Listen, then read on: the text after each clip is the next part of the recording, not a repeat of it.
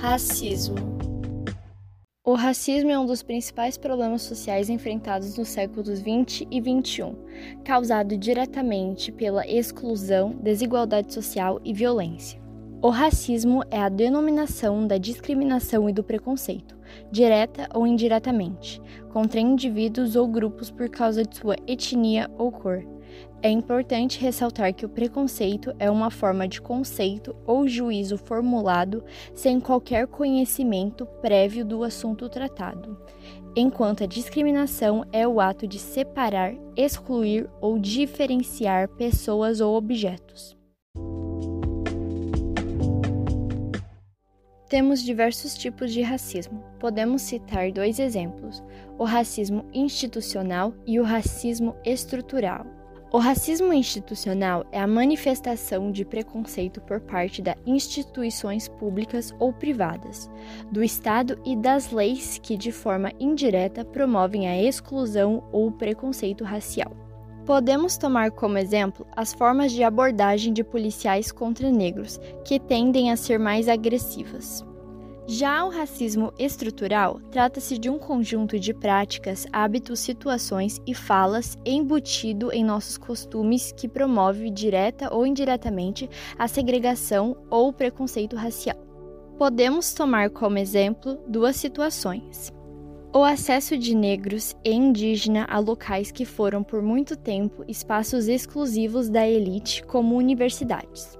Falas e hábitos pejorativos incorporados ao nosso cotidiano tendem a reforçar essa forma de racismo, visto que promovem a exclusão e o preconceito, mesmo que indiretamente. Essa forma de racismo manifesta-se quando usamos expressões racistas, mesmo por desconhecimento de sua origem, como a palavra denegrir.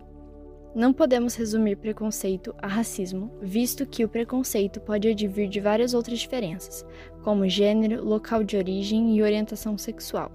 Porém, o racismo é uma forma de preconceito e, como as outras formas, manifesta-se de diversas maneiras, fazendo vítimas todos os dias. Racismo no Brasil.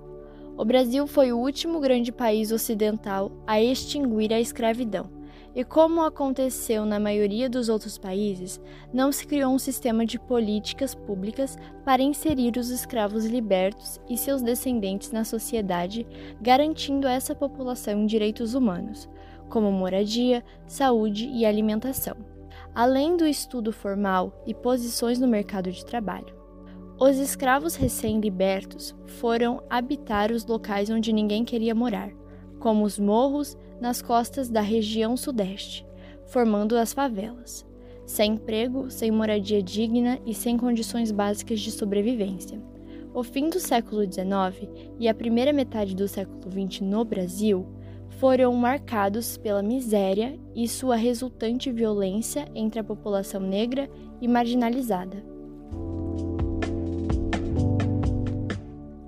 Brasil, as causas do racismo podem ser associadas principalmente à longa escravização de povos de origem africana e à tardia abolição da escravidão, que foi feita de maneira irresponsável, pois não se preocupou em inserir os escravos libertos na educação e no mercado de trabalho, resultando em um sistema de marginalização que perdura até hoje. Lei para crime de racismo. Em janeiro de 1989, foi sancionada a Lei nº 7716, que tipifica como crime qualquer manifestação direta ou indireta de segregação, exclusão e preconceito com motivação racial.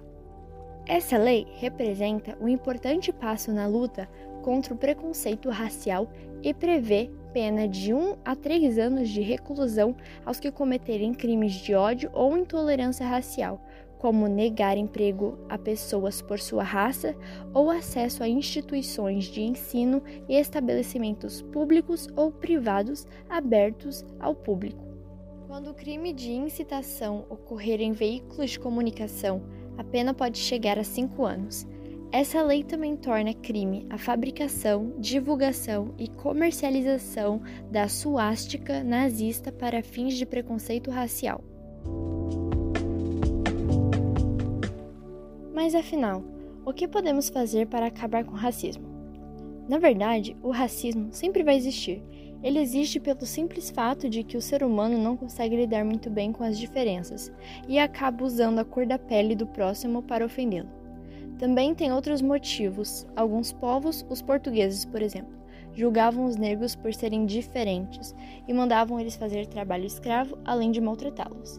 Mas afinal, podemos sim fazer algumas coisas que podem diminuir a discriminação racial, como por exemplo, se nós começarmos a ensinar as crianças, os adolescentes e os demais a aprender que todos nós somos iguais, independente da cor da pele ou qualquer outra coisa, temos que respeitar o próximo acima de tudo.